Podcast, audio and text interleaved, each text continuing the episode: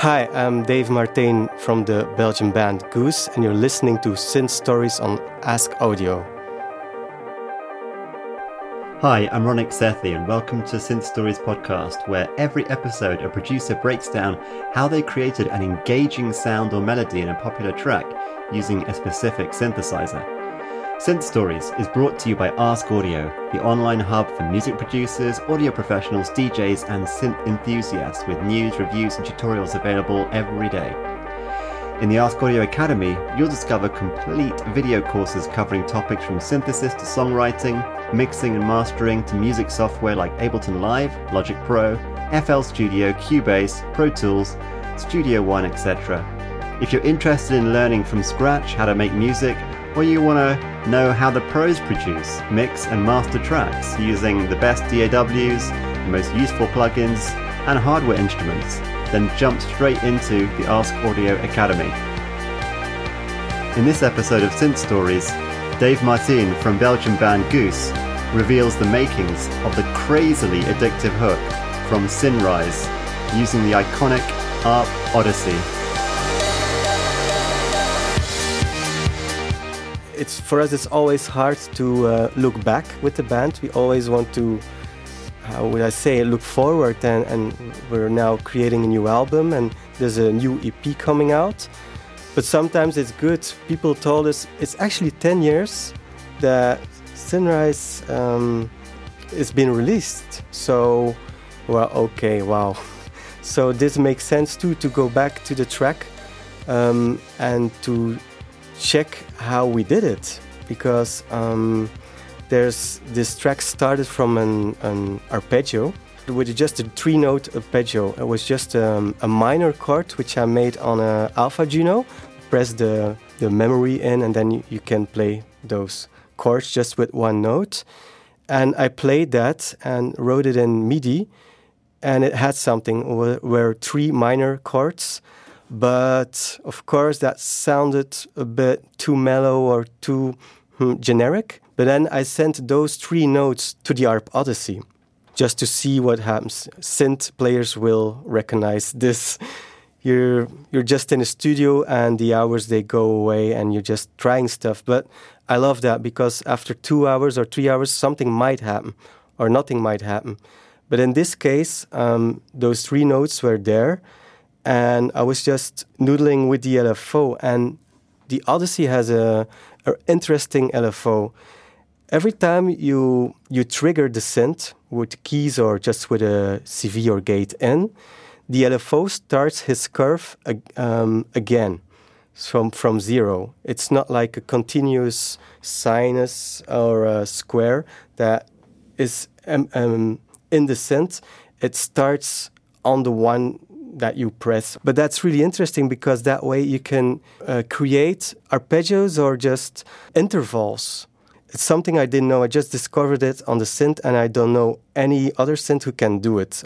So I'm gonna bring in oscillator one, and that's the root note of the arpeggio. The track is in G, and I think it's just two notes G and C and an octave up, something like that. And it sounds really generic and, and simple. But then I add the second oscillator, and that one is tuned in a minor chord. Um,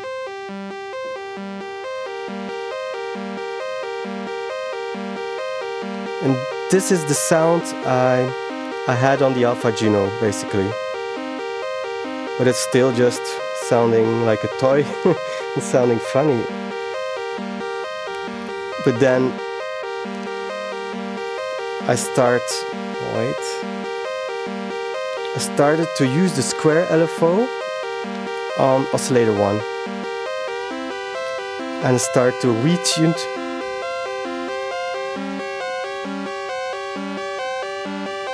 and now the, the LFO makes a fifth on the root note.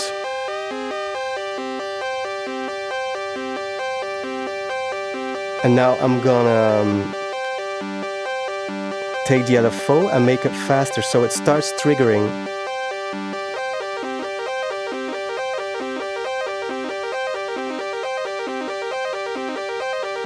And basically, there you have it.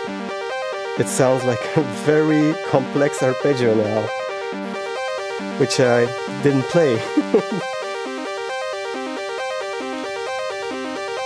this is the basic, this is how the arpeggio was made. Then I added some reverb on it. Can do it here. Originally, it was a D-Verb, D from Avid, very basic reverb. Here you have something else just on the on the desk.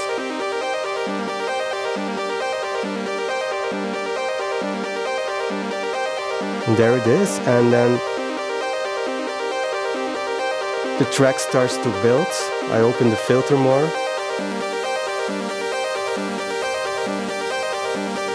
And that goes on, the whole track, it goes up, it goes down.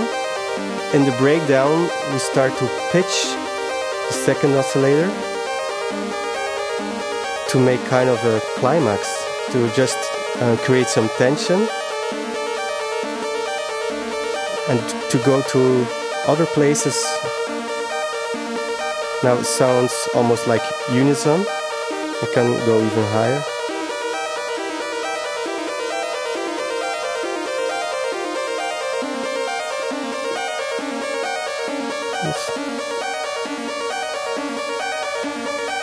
Am. And go back.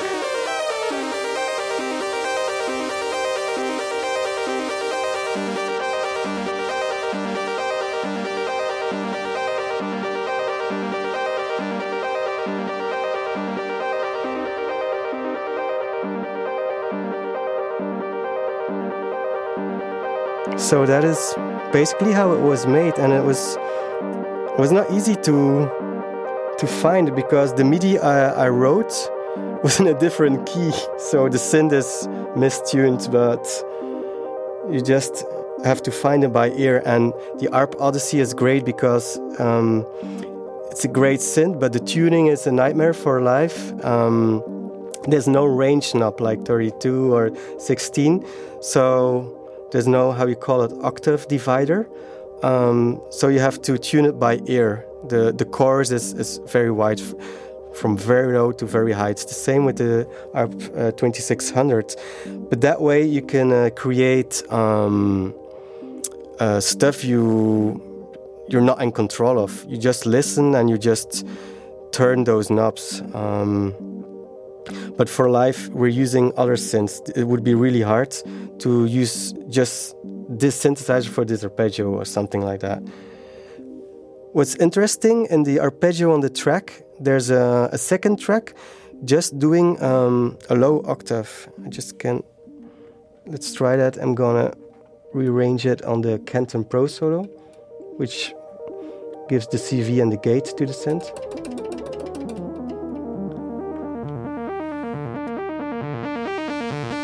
And that's an important part too. So basically, it's just double tracked. And I've listened back to the recordings, and there was a funny thing in it. So this is a sawtooth wave, and suddenly it changes to a square wave, like this. And then we played with the width, with the pulse width. Sometimes, you know, um, pulse width modulation, but I did the modulation just manually. So it sounds very thin, sometimes very full. If you hear it now, it sounds funny, but in the track, it makes it more alive or something like that. Oh, and it's really crackly synth.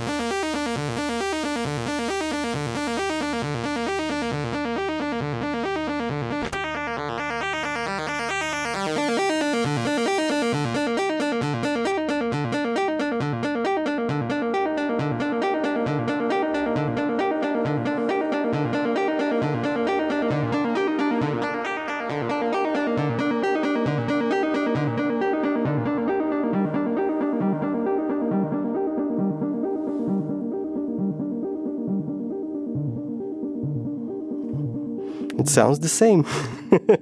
um, but the ARP, the ARP Odyssey was um, for us was a, a, a, really important synth. It was the first synthesizer we bought that was high end to us. Of course, we had other synthesizers that if we if we look back at them, they were great.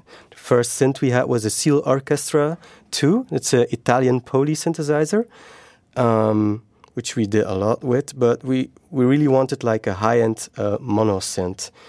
So I was thinking of the Korg Mono/Poly, which had four oscillators, and I thought, okay, this is going to be the thing for us. Four oscillators, really fat. So I searched on the synth on the Dutch synth forum.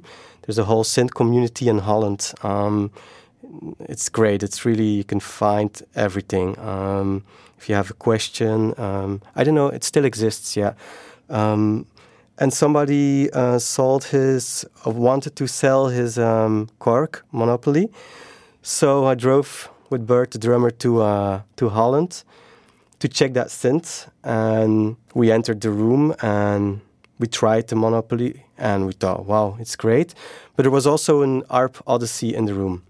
The guy didn't really understand how it worked, so it was in a strange setting. But we asked, can we try this? Can we try the synth? And he he just connected it, and we just heard one oscillator, and we were convinced. It was so much fuller and so much more what we wanted. I think the Mono/Poly is a great synthesizer, but we weren't searching for that kind of sound, I think. The Odyssey and all the ARP stuff, I think it's slightly different. You, we all know the Korg and the Moog stuff, which is great, and we have an MS-20 and we used Moogs before. But ARP is slightly odd in a way. It's a, it's a brand that is famous, but not too famous. It was like a new world opening up to us. And actually, I got to know the brand ARP because of a Belgian band called Soulwax. I've been with them on tour for uh, two years as a live guitar player. So I had to rehearse in, in their studio, and there were, there were always uh, synths. Uh, there were already a lot of synths now. It's their new studio is, studio is massive. Sometimes I could take those synths at home and we could use them um, to create our first album with Goose. So that was great, and I'm I'm really grateful for that. So at that time, David David Dewaele was um, making night versions. Um, he was making a lot of, of remixes and was working with Tiga, and he he was using the ARP uh, 2600 a lot. It's there's something with those synthesizers that is is really straightforward. There's um I love the layout it's with faders, so you can see your patch. It's like a visual uh, preset. it's um, so I'm more uh, attracted to that than knobs. I think to turn because I can see it and I can uh, give more expression with faders. I think very inspiring to use. I think I can let you hear some sounds that I really love. I really love the sample and hold mixer which we were using just to create a distorted sound. Everybody's using sample and hold for randomness in their um, tracks, just to, to, open up the filter or to modulate the oscillators. But there was a guy, a Dutch guy, the D-ARP repair guy in Europe. It's called Saint Eric, Holy Eric and he's all all about ARP. He's the the best to work on ARP synthesizers. If you enter his house, he has a chair from the brand ARP. I don't know why, but it's there. And he used to have a parrot who made ARP sounds like bleeps and resonance sounds. Yeah, and he had a couple of Odysseys and avatars. Avatars could compare them to Odysseys, but they were uh, made to uh, play guitar on he pressed play and um, a classical symphony actually played. So that was his big thing. So we were very impressed as stupid young synth uh, abusers. but maybe, so he showed me that preset. Um, I was asking, we want to do um, like a fifth on a guitar, like um, we call it a power chord. We love the sound of a distorted uh, power chord like you hear in, in the 90s in the grunge but also in hard rock. Can we do that? Of course you can tune your synth in a fifth but it might sound just too clean. So there was a trick. Let's see.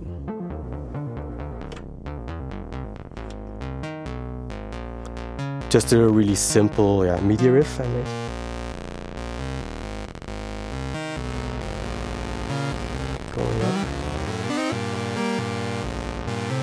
I'm just gonna retune the synth.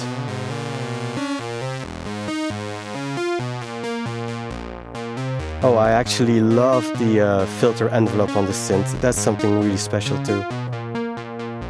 Something no other synth has. There's a there's a punch and there's like an organic attack to it. I love it. But let's go back to that power chord thing with the sample and hold mixer. So I put an FM modulation on oscillator 2. And then I go to the sample and hold mixer and I choose whatever waves, sawtooth or square. Let's take a square. And there it is. It sound it starts to sound distorted and that's what we really loved at the time was synthesizer that rocked like a guitar. Of course you can live i'm, I'm using a big muff on my uh, big muff pedal on my synthesizer to even make it uh, more brutal but i love it when it's already uh, in there in the synth. Then you can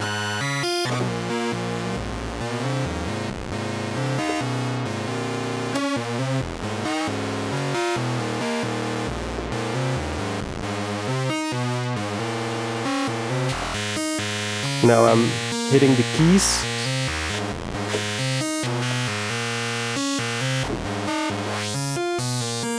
And I'm messing up my tuning, which is great. So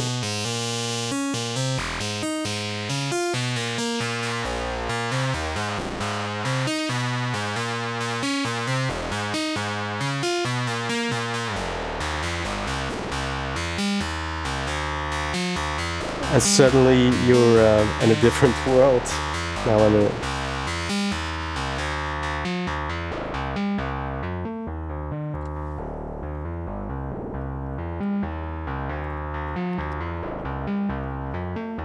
The synth has also a great uh, ring ring modulator, which is really um, something we can use to create distortion too.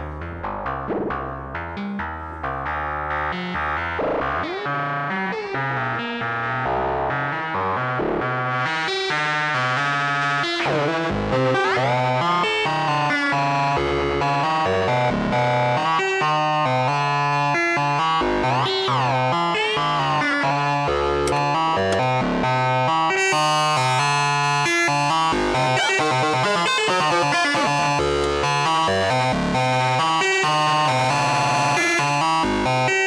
this is the ring modulator. So we make like bell sounds with it, but more distorted, not like your typical uh, chimes, chimes. Sorry.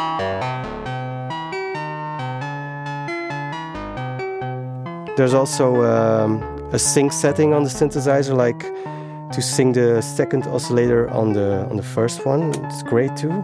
See if it still works.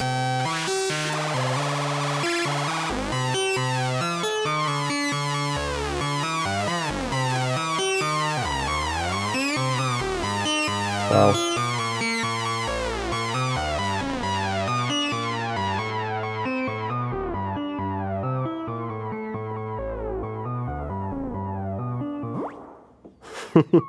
Messing up the tuning, and that's great. It's it's a, it's a great synthesizer for um, how would I say it? Um, if you're using ARP synthesizers, you need to use your ears better. Then um, you can't rely just on tuning. On if you're using a Moog, you you have your uh, octave divider. You put it in the right setting, and you have a master tune. It's the same with the Korg MS20 or, or other synths. If you if it's well calibrated and you put it in the middle, you're somewhere near the right tuning.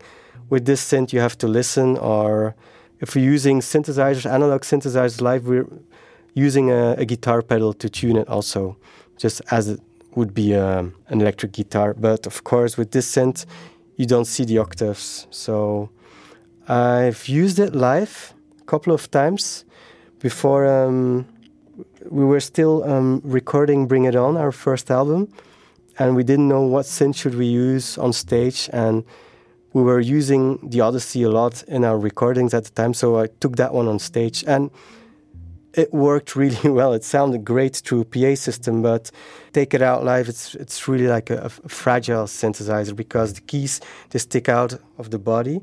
The clones that Korg made, they're built better to, to take on tour. I think the faders are really fragile too, and they get dusty um, quite often. So they need a lot of uh, maintenance and work.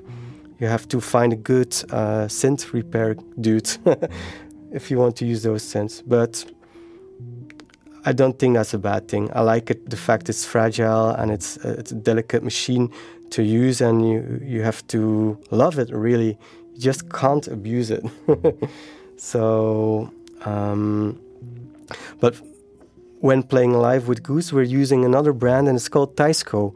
It's a it's a, it's a Japanese synthesizer brand who got bankrupt in 1982 or something, and they wanted to make their own version of an Odyssey or or maybe a, a mini Moog, but it's it's a Teisco 110F, and it has two oscillators, and it's it wants to sound American, I think, but it sounds different.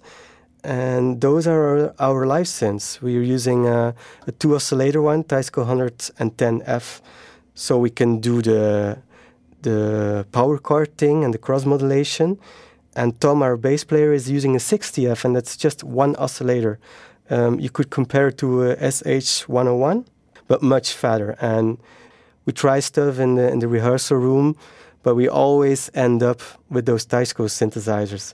You could compare it to ACDC using Gibsons and Marshalls, uh, even if we want to try something else. And sometimes that's frustrating. But for us four, it works the best with those since we made a, a wall of sound with those Teisco synthesizers. There's something very mean um, with those synths the reason why we made that first album, Bring It On, was to escape from this town and to go on tour and have fun uh, and to party. So we couldn't do that with rock music; it would be too boring. so we we invented this own style which combines classical drums or, or, or guitars and synthesizers, but the way we did it, I think, was different because you have a lot of DJs and, and producers. They go out and DJ or they do a, a live set with just a couple of, of synths. But there's a lot of people then who wanted to do a real uh, live.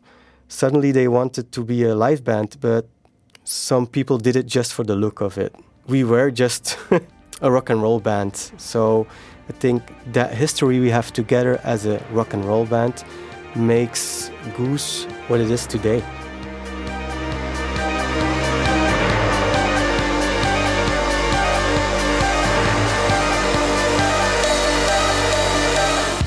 So Synrise started really with that simple arpeggio, first uh, made on an Alpha Juno synth. I was in the studio and the other guys had to uh, DJ in Holland, I think. I stayed in the studio and we just we just got new speakers and speakers are like an instrument. Suddenly you hear different stuff and I just started to create something really fast which was the arpeggio and then just a three note bass line underneath it, very simple before we knew the the rough rough demo was already there. So the guys came back from the DJ set the day afterwards, and they had a listen, and there was something in there. And then we start to add stuff. We tried to do um, vocals on it. Mickael tried a couple of actually great vocal uh, top lines. They brought us too much in, in one direction we didn't want. There was something trancy in, in that track, something that it's hard to explain, but that goes on and on and on, which is really nice. Like you could dance forever. Um, so we had to take care of that to not lose that vibe. So we worked on the track. Then um, we to- we tried um, a litter bin as um, as a demo for a timpani. that sounded really like too rough, but the idea was there. And then we hired real timpanis to make the track better, but only one fitted in our door. So we ended up pitching that timpani and, and recorded three times. The great thing, the great surprise uh, of this track, I think the vocal line, um, which was done by Peaches, we, that we all know. We got to know Peaches because of friends that her, knew her. We had a very, very simple uh, synth line, also three notes. Ooh. She just released, I think, her third album, uh, I Feel Cream, and there's a track, Lose You, and she singing not harsh and mean like uh, we all know her on her first two albums, but she sings like almost like an angel, and that was wow. This would be a really nice um, vocal or sound for the Synrise track. So she gigged in Antwerp in Belgium and we managed to get her in a cab, take her to our studio here in Kortrijk, and then she just did it. She just, she just sang those three notes, and this is what the what made the track next level. That was something we really needed, and it gave the track. Um, much more definition. Otherwise, it would be just an instrumental track. So we were really happy, and we're still really grateful that she did that. Synrise, the album, got released, and we thought, wow, we have Synrise, it's a great track. But everybody said to us, it's a great opener. Oh, yeah, nice opener for the album. And we started to gig after a while, and Synrise was our opening track, and nothing happened. People didn't dance. People were expecting um, Goose as the first album was really hard and uh, mean and rock and and Synrise was more subtle. So it took some time that for, for people to to understand that track. We made a radio edit out of it, and I think that changed everything. I didn't like to do that. I love the track length how it is, and but if that gives you radio airplay and if that is a way that people can get your track and get into it and love it, it's a good compromise. So we did that. It was on the Belgian national radio, and suddenly, within a few months, we performed on a big festival, Werchter, in Belgium, and it was it became an anthem. Everybody sung ooh, ooh, and now if we start a gig, people are already singing that that lick. so it's like a football chant or something like that. So it really became uh, a track of the people. The greatest compliment you ever get. If if we play it, of course, it's everybody goes nuts. We love to play it. You forget what you're playing. It's a track that connects people. It's something you're in it together, and that's the the best, really. To to be one with your audience, and that sounds really mellow, but it's uh, it's an amazing feeling, and it's so uplifting for the people. But for us, ne you never get used to it. It's, if people sing your music, it's really, really great. Part of making albums with Goose, we're also, um, lately, we're also making soundtracks. For instance, I did War of the Worlds and Red Light, and Bert did Grenslanders. We're all doing stuff, sometimes on our own, sometimes together, but Goose will always be the, the foundation to us four. A big shout out to Dave Martins and Goose for digging deep and deconstructing the main arpeggiated hook from Synrise, sharing their love of synthesizers and showcasing the ARP Odyssey and what it can do. Find out more about Goose on www.goosemusic.com. They're the Belgian guys, not to be confused with the indie rock outfit from the US. And remember to check out the Ask Audio Academy the video courses covering all aspects of music production. This is Rounik Sethi from Ask Audio. Thank you for listening to Synth Stories.